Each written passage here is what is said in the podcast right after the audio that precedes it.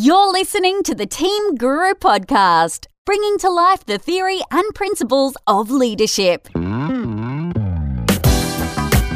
Hello and welcome to the Team Guru podcast. It's wonderful to have you along for the ride. My name's David Frizzell, and in this episode, we're going to talk really directly about the challenges of being a good leader.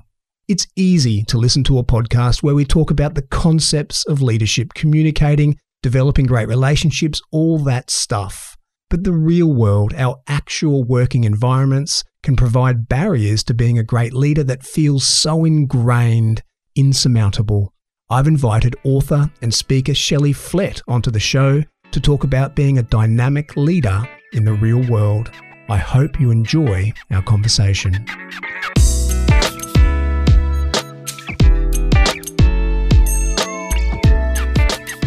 Shelley Flett, welcome to the Team Guru podcast. Thank you so much, David, for having me. Oh, my pleasure. I'm looking forward to our chat, Shelley, because this is a leadership podcast and we, we get so many different types of guests. We get guests talking about a particular skill within leadership or, or a particular, you know, any kind of anything within that discipline. But you've written about dynamic leadership, a, a really broad kind of look at being a dynamic leader, an effective, energetic leader. And I want you to help solve a problem for me. I'll tell you about the type of organizations that I see so often. So I'm, I'm imagining, like you, you probably get to go inside a number of organizations throughout each year in different industries, different types of organizations. Tell me if you recognize this scene, Shelley. Sure. Cubicle land, people sitting at desks, tapping, tapping, tapping away. And for some amazing reason, when you look around, there's PowerPoint presentations open everywhere. Everyone's creating a deck. Yeah. And the place is painfully professionally quiet. You feel as though you look out of the ocean of cubicles and there might be 10, 20, 30, 40, 80 people you can see and barely a sound. If there's someone having a conversation in a corner somewhere, it stands out right across the floor and you know that they're being guarded about it. People are working hard. People are very professional. People are very courteous. If you bump into them at the at the coffee machine or in the lift or, or anywhere, they're always lovely and nice and professional. And as I say, always tapping on their computers. It's open plan. And our relationship with our teammates are largely just proximity based. Essentially, I'm, I'm in your team because I sit near you, and I'm in your team because we have the same manager. The same person delegates to us and, and gives us the information of the organization. And we might come to team meetings occasionally with each other. And our relationship with our manager, or if we're the manager, our relationship with our direct reports is kind of transactional. We share information from our boss. We kind of provide company direction. We help put out fires, which whether I caused the fire or you did, we might work together on that. But often as a manager, no matter how many are on my team, I kind of have this hub and spoke relationship with each one of the people on my team. I deal with them one on one. And we do so in this really quiet environment where people don't tend to talk that much. People are tap, tap, tapping away. And some people are rushing off to the meeting rooms at intermittent parts of the day. Do you recognize that scene that I've just painted for you? Uh, yeah, it certainly sounds like a few areas and office spaces that I've been in in the past. Yes, absolutely. so, what's going? You know, I've got to say, for me, that scene it's hyperbole to a certain extent, but that represents so many places that I've worked, whether they're large organizations, whether they're large government departments or, or even sort of medium sized firms. That kind of scene is everywhere. And, and I look around and I, I like, I had a great chat with the CEO of the Australian Institute of Management just the other day. And I said to him, it's so easy for us to sit here, David Pich, and talk sort of you know, academically about leadership and how we should all be working on this. But when you go into this environment that I just described, where so many of my listeners find themselves working, and it's actually really hard to do leadership in that kind of space. Even if with you're the best intentions, it you feel like you're interrupting people if you go and have a conversation with them. So I want to do a few things in the conversation tonight. First of all, I want you to talk about what's going on in that scene. What kind of leadership are we seeing or not seeing? And how can someone who knows they're in that kind of really sterile environment step out of that and become that standout dynamic leader who leads that one team that stands out on floor 35 as that one team with energy and, and all sorts of dynamics going on. So let's first of all talk about what are you seeing there? What leadership is or is not going on? So it sounds like there is a group of individual contributors as opposed to a team. And I always look for context. So I spent a large portion of my early career in contact centers. And so they were just humming with noise the whole time. There was rarely any quiet from the minute the phone lines went on until they stopped.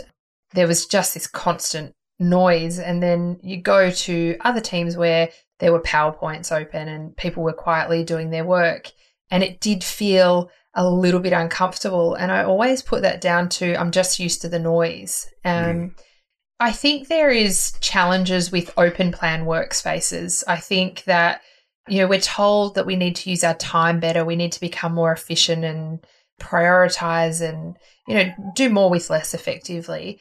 But the open plan office environment is not always conducive to getting into flow state. And so, flow state is how we can perform at our optimal, but it requires little distractions and allows us to get into our zone, which you don't get where there's a lot of noise. Mm. And so, when I see environments like that, the first question is what are they doing?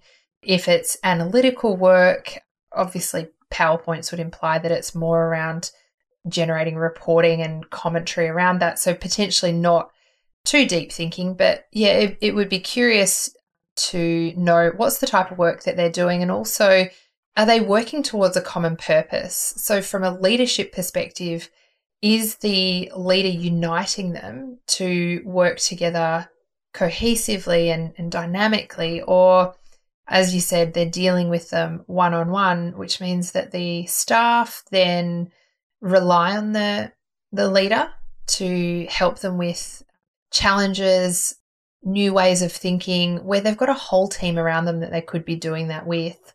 But I think it's I think for a leader to be able to step out of that, it is how do we allow people the the quiet space to get into flow and to get their work done? And then how do we also create teams that allow for conversation and innovation and different thinking and how does the leader then you know bring their people together i think it starts with a common purpose whether that's the vision of an organization or a leader's strategic objectives and what they're focused on. But yeah bringing them together to say hey this is a problem that we can't solve individually. We need each other for. Otherwise there's no reason for them to change. We're going to talk in a little while, of course, about the things that you describe in your book and that you speak about how to enable our teams to work at their best and to be a dynamic leader. And that's going to be part of that, that sharing a common purpose and communicating that common purpose.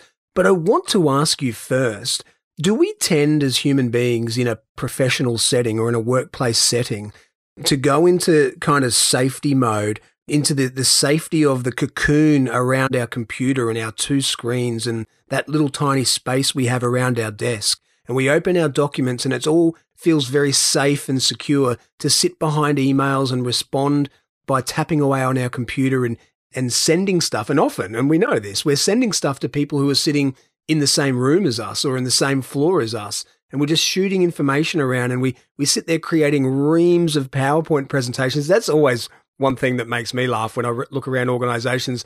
I see everyone's creating PowerPoint decks. Who on earth is reading these things if we're all sitting around creating them? So my question to you is, do we tend to that? Do we kind of go into this little cocoon when we're in these settings? And if if that's true, why? Because we're not all introverts. That doesn't suit all of our personality styles. No, quite right. I think that it's learnt behavior. I think that part of that has to do with our risk mitigation. You know, how do I make sure that I've covered my backside and and I will use email, it will be in writing so that I know that it actually happened. For me, I actually use email because there is so much information coming at me that I forget. So I, I see benefit in being able to record information down. But I think it is, I think people are hesitant to stand out and interrupt. Mm. And potentially that is we do need to utilize our time effectively and we do need to kind of hold our boundaries.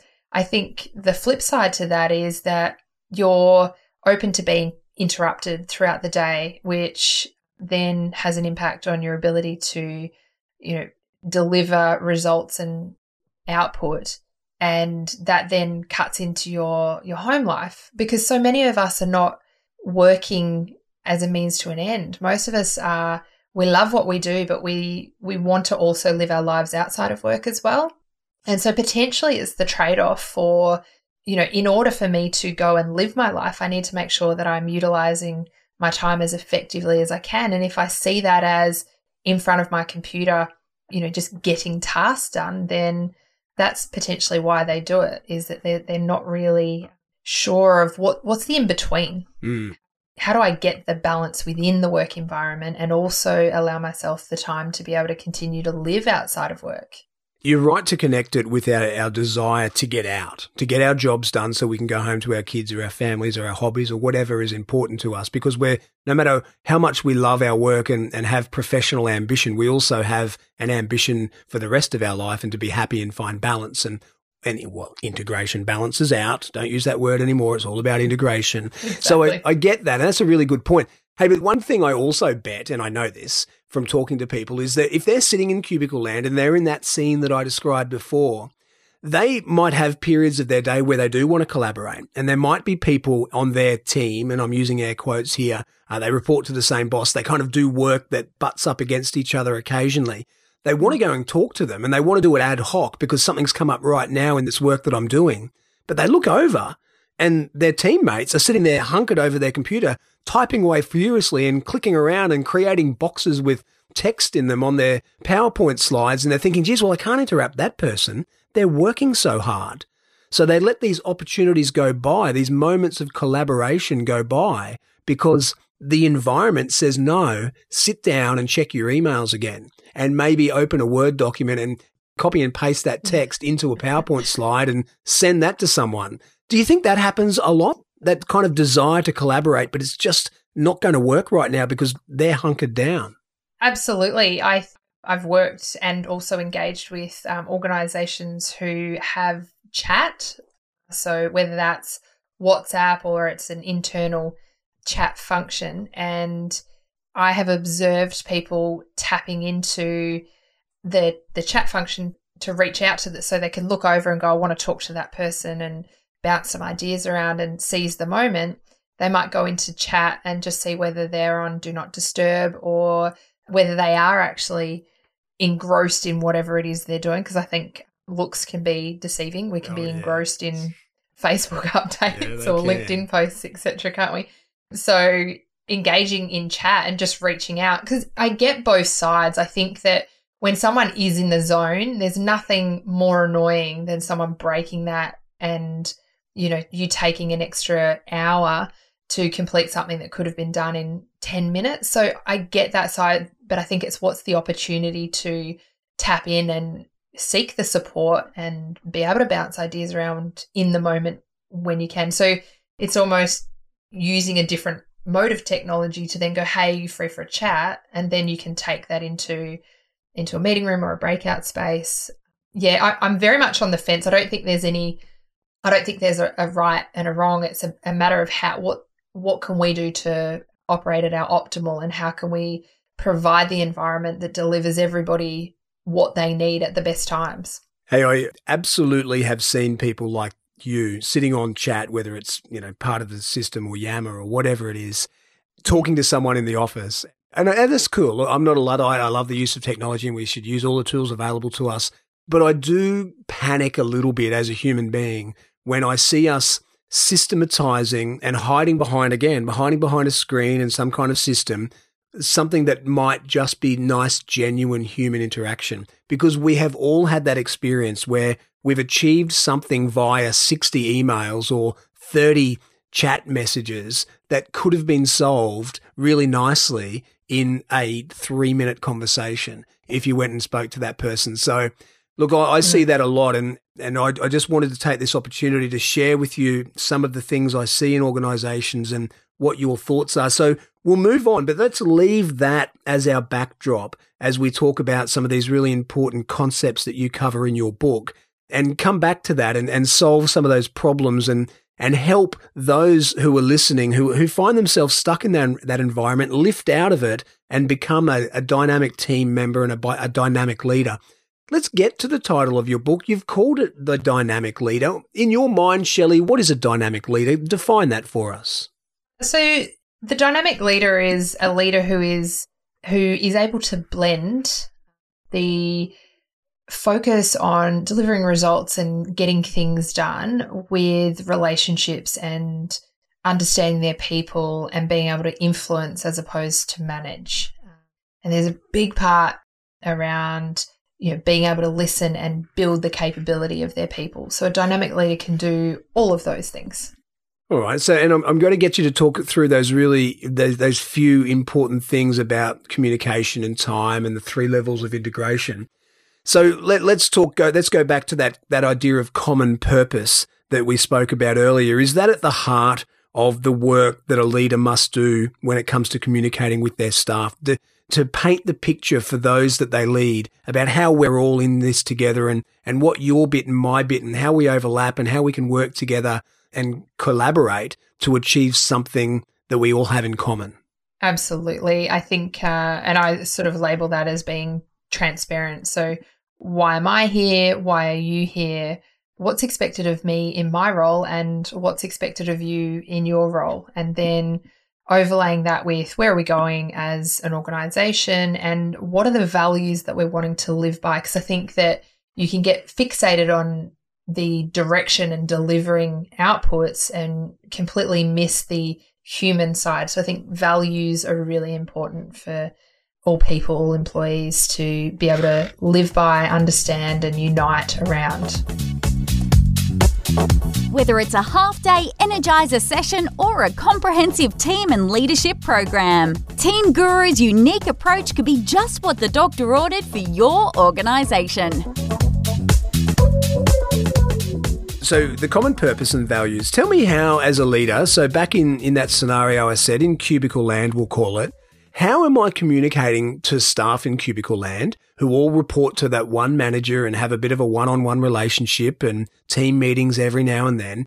How does the dynamic leader crack that open and help everyone that's working there understand what is that common purpose that we all have together that we're all working on? Because if you're spending your day hunkered over your computer with your emails and your, your PowerPoint slides, it can feel very individual contributor and you know your work goes somewhere and it sort of pops out down the conveyor belt somewhere else. But you can get into this world of my little bit.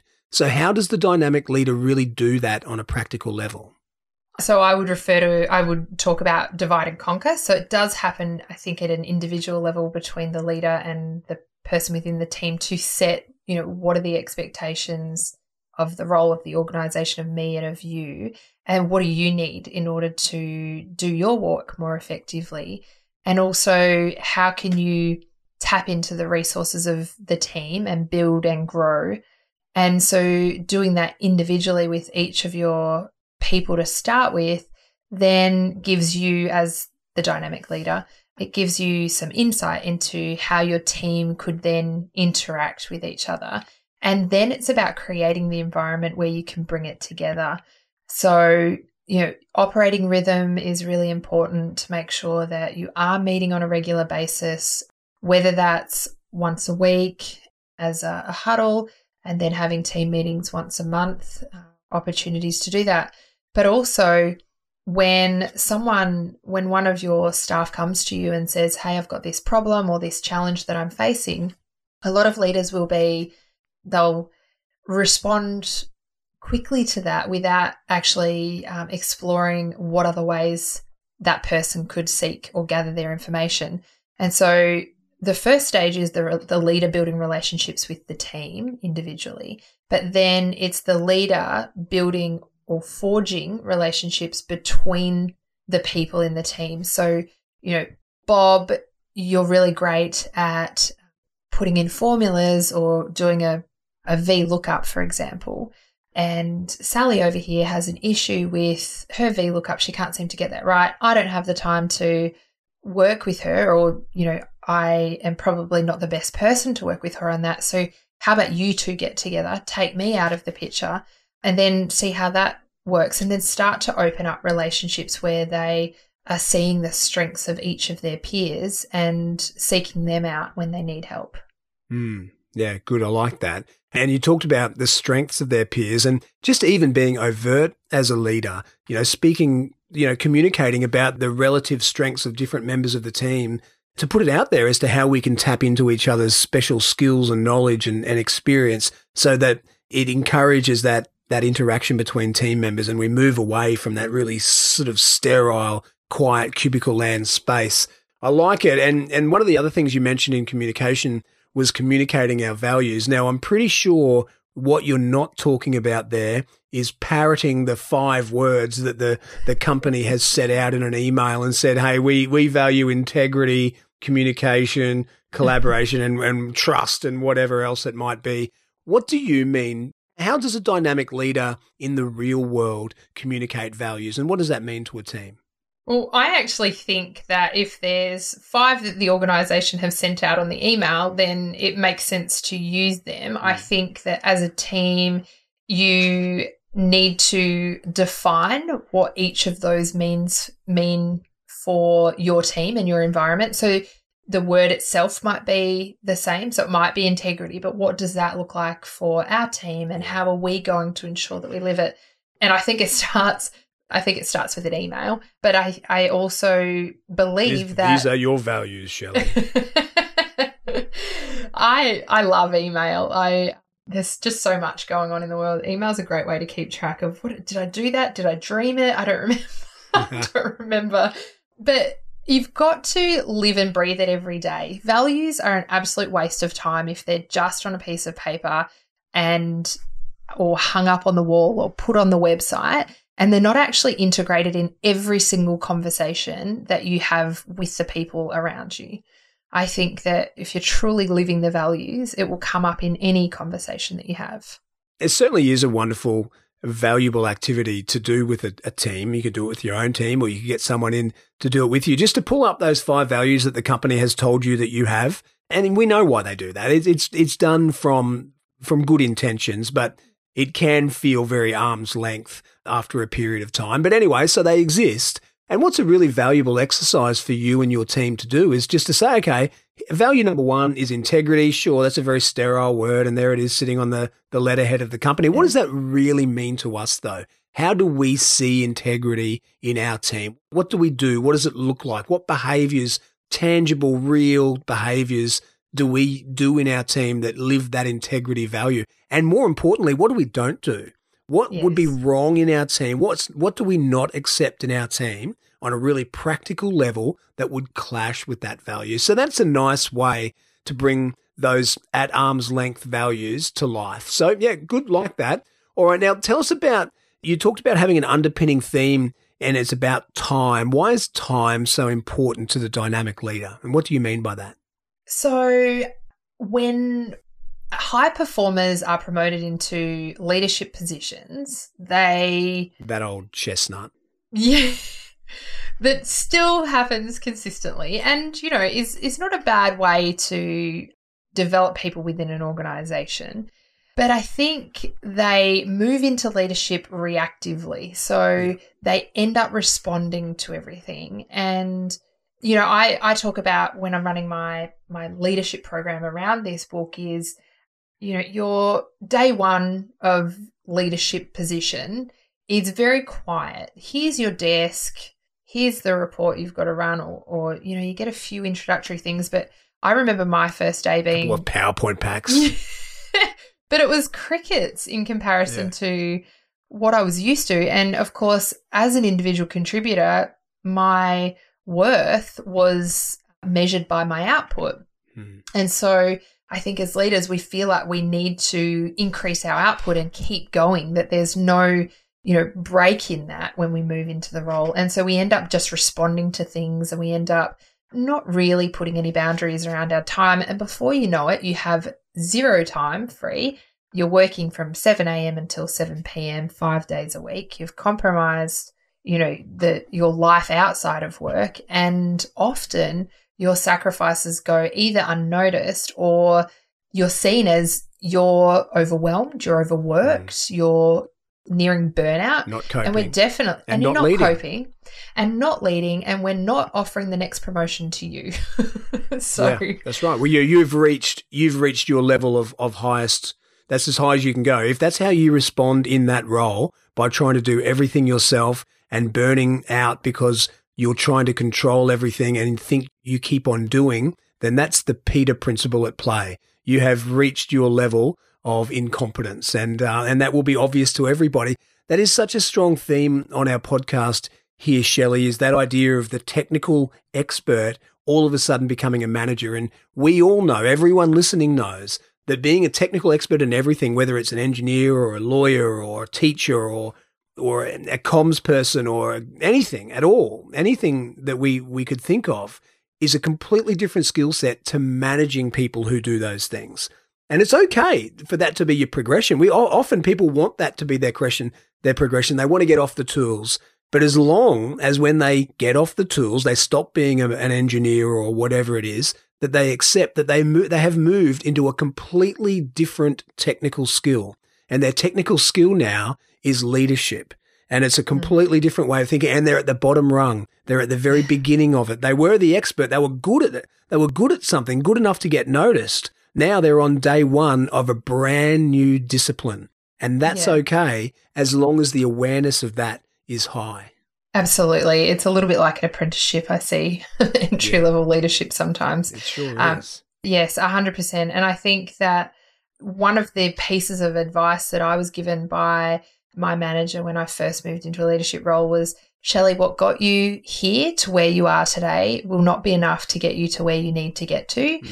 You need to change the way you work and you need to just challenge yourself to think differently and it was so hard to listen to and i i think i remember having a little bit of a dummy spit around you know why is it so hard and, and why does it have to be that like that why can't they recognize me for my individual contribution and completely miss the point of yeah. you know what leadership was yeah. like but yeah. easy to do I see so many people in that middle management or moving into senior management, and they just think they've got to do more and more and more, as you said. And the higher they go, the more stress they get because the more they've got to do.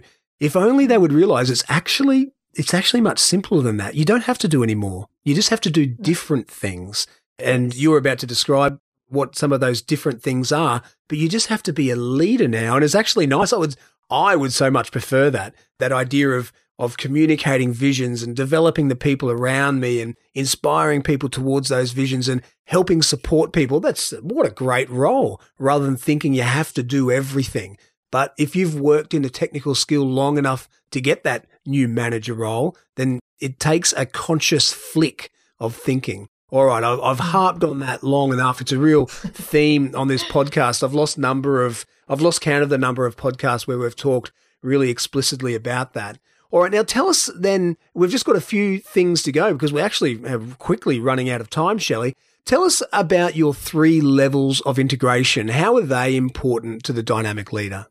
Yeah. So the three levels of integration are say, do, and be. And ultimately, it, everything starts with what you're saying. You know, it's about sharing your ideas, it's about sharing, you know, what's going on with you, but it's also just having the conversations with your people. So building relationships and doing it in a way that is authentic and listening to different perspectives and taking on board different things and then empowering. It's all about what you're saying around those things, but without then translating it into what you're doing, it may not have the desired effect. And in some cases, if you're saying one thing and you're doing something else, can completely undermine everything that you've said.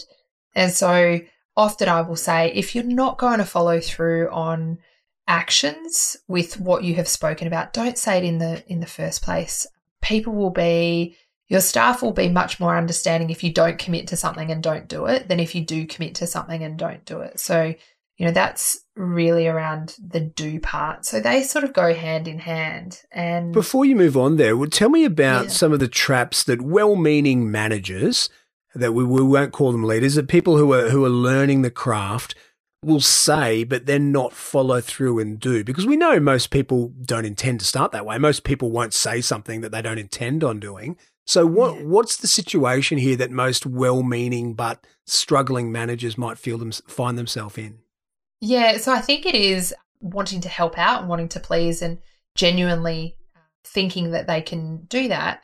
And so I see it, it's the simplest things. So you're sitting in a one on one conversation with your manager and you say, I've, I've been trying to get hold of Paul and he's not getting back to me. I've emailed him 10 times. I really need your help. Can you do it? And you say, as a leader, sure, I will email him and follow up for you. And of course, important to them at the time, you appreciate that at the time. And then the minute you leave the room, or you know the meeting is over it's gone and there's a mountain of other priorities and either they forget to do it or it just doesn't ever get to the top of their priority list and your staff member then feels like they've been um, set up to fail yeah. let down and then yeah let's have the accountability conversation around that shall we how you know you said you want me to do this and deliver, but you're not helping me when I'm asking you to, even though you've committed to it. And so it's got a bit of a, it's got quite a flow on impact for culture. And we, we know that if the staff member, the team member in that situation is someone who's under the pump and their inability to make contact with that person is causing them anxiety, then a, a leader failing to follow through on what they said they would do could cause real problems in that relationship. And, and we've all seen issues where where a member of a team has a real physical issue with a team leader, a manager or a leader because they, they haven't followed through. The, the manager or the leader might not have any idea of the extent to it, but that's exactly the kind of situation that can really put a hole in a relationship. Absolutely. And on a surface level, a leader might be going, I don't really see what the big deal was, mm. but it's the, I think the failure to understand the emotion that goes with that if someone is under the pump that you're just making it hard for me. And I think effort comes into that as well. Like we've gone to the effort to have this conversation. You've committed to something. I have then not worried about it. And suddenly it's come back to bite me. And now I'm having to go to even more effort to, you know, sometimes remediate, other times, you know, manage flow on impacts to deadlines and things. So it can have a, a huge, a huge impact on an individual's performance and it's very emotional. And so when that emotion, when they don't share that with the leader, and sometimes they don't, they just, they might share it with a colleague and then that might breed, yeah, they've done that to me as well. And, yeah. and so often the leader never knows. Yeah, absolutely. So, what would the dynamic leader do in that case? Say I come to you, Shelley, and I say, Hey, I've been trying to get in touch with Paul. I've tried all these things. I've tried these different avenues. He just doesn't, he's just not responding. I need you as my leader to unblock this for me. What does a dynamic leader do? Oh, pick the phone up. so, so, so it's okay to promise to do it, but just actually do it. Unblock yeah. that for your team member. Absolutely. Look, I think if it's a big issue, if it's a big problem and they have attempted to solve it themselves, then yeah, pick the phone up or draft the email right then and there, copy them in and say, you know, can you, I'm empowering you to follow this up if you haven't heard back from Paul in the next couple of days, and then we'll escalate it to the next level. But if you're going to do something, do it then and there, if that's possible. The other thing is, if you can't, then you might say, okay, I want you to draft an email to Paul on yeah. my behalf, yeah. send it to me, and then I will, I'll flick it on. And that's mindful that, you know, your leader is busy as well. So being able to make their life a little bit easier. But the other thing is, what else could you do? Is so rather than the leader, a dynamic leader wouldn't necessarily take this on. They'd, they'd be going, okay, so what have you tried? Yeah. What's left? Who in the team do you know who is able to get some type of response out of this person? Go to them, see what they've done differently. And the answer, of course, lies in what the leader understands about that team member. If team member has got a history of being really onto it, they they use their initiative, they've got all sorts of communication channels, then if they're coming to you and saying, I can't get onto Paul, yeah. then chances are that, you know, you need They've to do something about it. But yes. if you know, you know, team member B has got a, a, reputation of being a bit of a procrastinator, trying things once, and if they get blocked, they kind of just sit on it for a while and sit on their computer and Google stuff. That's a different conversation. And then you, then have that developmental conversation about what channels have you tried? How many times have you followed up? Have you been over to his desk to see him? Have you picked up the phone? All of mm. those kind of things. So great. Understand that. So that's do what you say you will do. Where does the be? So it, it, says say, do, be. I understand the say and the do part. Tell me about the be part. So I look at be as the foundation of culture. So it is, you can say and do all you like, but it is, and I think it is the result of what you're saying and doing that allows the be to come. So be is, is who you're being. Who are you showing up as? who are your people in your team then being? Do you have the ability to, or not even ability, but do you have the courage to be vulnerable and share that, guess what? I'm only human. I don't know everything. I make mistakes. I'm offering you a safe space. So, psychological safety is a big word at the moment. Mm, I'm offering you a safe space to be able to fail because I've done it before. And I think that that's really important for growth and to get back up, learn the lessons, and do it again. I'm also giving you the tools to be adaptable and, you know, be transparent in how you're actually interacting with your peers, with the, the people around you, and just be who you authentically are, often that person outside of work is not bought into work. So, you know, I, I encourage the dynamic leader to bring your whole self to work. Yeah. Whatever whatever that looks like. Potentially a tamed down version, depending on what you like outside of work. But you know, it, it's about I think a big challenge for leaders is being able to figure out who like who am I? Yeah you can become quite institutionalized if you're with an organization for a long time or you're in a in an industry for a long time. And I think that sometimes you lose sight of, you know, what is, who is the real me? What, what do I look like? What are my failures and my imperfections? That idea of having work me and, and everything else me and home me is very old fashioned and, and outdated. And I, I think what you're talking about there is, is that awfully overused word authentic, that real self. But it's also the culmination of the saying and doing over time. Mm. So the patterns and the consistency and the trust that people around me have because I, I do what I say and I say what I'll do and I do it in a way that is obviously genuine to who I am as a human being. That's the say, do, be. I like it. Now, we've got two more left and, and we're quickly running out of time, but don't rush it because they're really important. And I'm sure this next one uh, the dynamic leader inspires respect. That's easy, Shelley. It's inspiring respect. You can probably describe that in a couple of sec- sentences, surely. Oh, no, no, no, no, no, no. yeah, inspiring respect is probably the hardest part because it requires leaders to be quiet. what do you mean by it? Respect in who? Respect for what? What What are you really talking about there when when my role as a dynamic leader is to inspire respect? Yeah, so it follows on from investing in relationships. So, you know, once you've developed the relationship and you've built the trust, then it's about how do I set the expectations and hear you out for whatever concerns or you know questions or queries you might have and offer you different perspectives or different ways of seeing things or even offer alternatives if you find that you know what's being asked of you is not fit for who you are or your capabilities. But it's really around how do i actually be quiet for long enough to hear what you have to say without having a hidden agenda? So i think hmm. that a lot of leaders are they leave themselves open to be distrusted in a way in that so I hear you say what you say, but and I and I know you care about me, but I, I'm not seeing you actually, you know, stand up or challenge thinking or challenge anyone.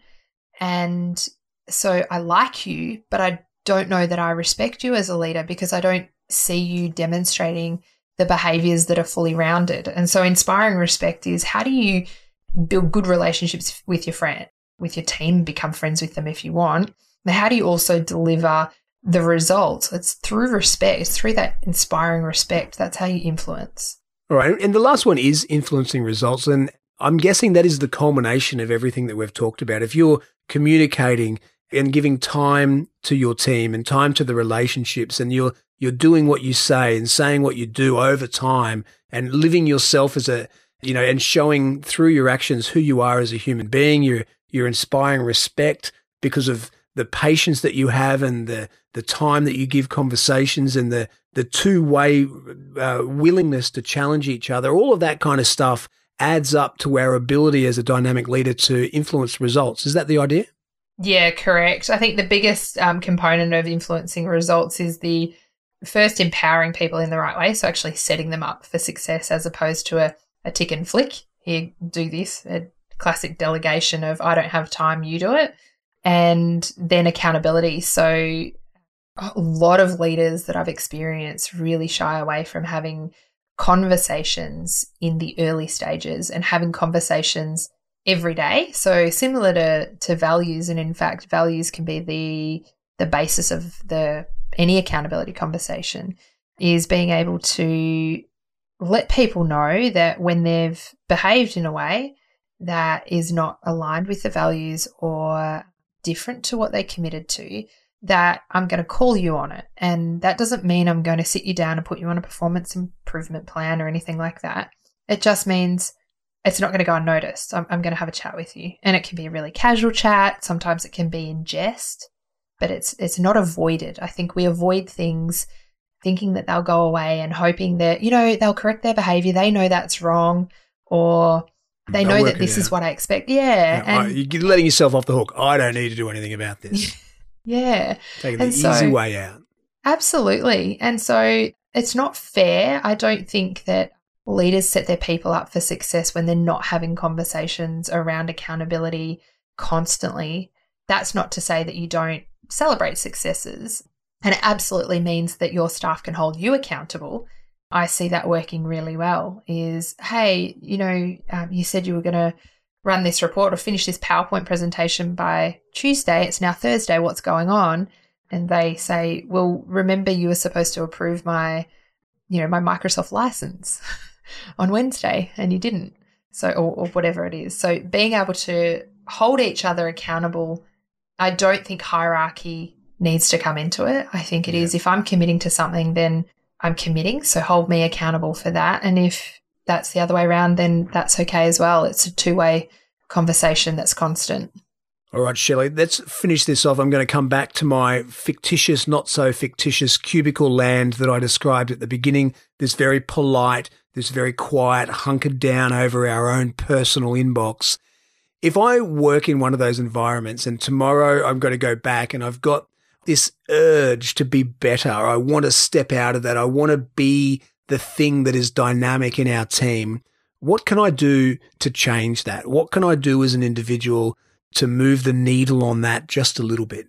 I would start having conversations with your peers um, in a structured format. So you know, send them a meeting invite and just get to know them and then seek permission to interact with them that will allow you to work optimally. I think for leaders, what that looks like is going and sitting right in the middle of your team and purposefully engaging in random conversation throughout the day and just allow. I, I worked in a team like that. My manager was fabulous. She used to sit in the middle of us and she would just at times just pop a question up that we would all then get engaged in. And it was one of the best teams I've ever worked with. So, as a leader, I would say do that, interrupt, break the ice, break it. Yeah, absolutely. That's great. All right, Shelley Flett, I have so thoroughly enjoyed our conversation. Thank you so much for being on the Team Guru podcast. Thanks, David.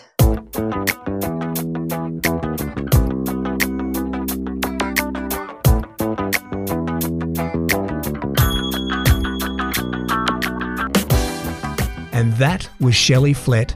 What a delight to chat with. I hope you got a lot out of it. I'm drawn to that conundrum, particularly at the moment. The idea that conceptually, leadership makes sense in both purpose and action, but the practical application of it can be tricky. It can be messy and awkward. It takes courage to step out of organisational norms and be visibly different as a member of a team, as a leader.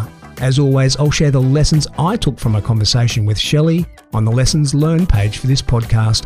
You'll find it along with the entire back catalogue of Team Guru podcasts on our website. That's teams with an S dot guru forward slash podcast. Connect with me on Twitter, Facebook, SoundCloud, or LinkedIn, and join me for the next episode on this, my mission to bring to life the theory and principles of leadership.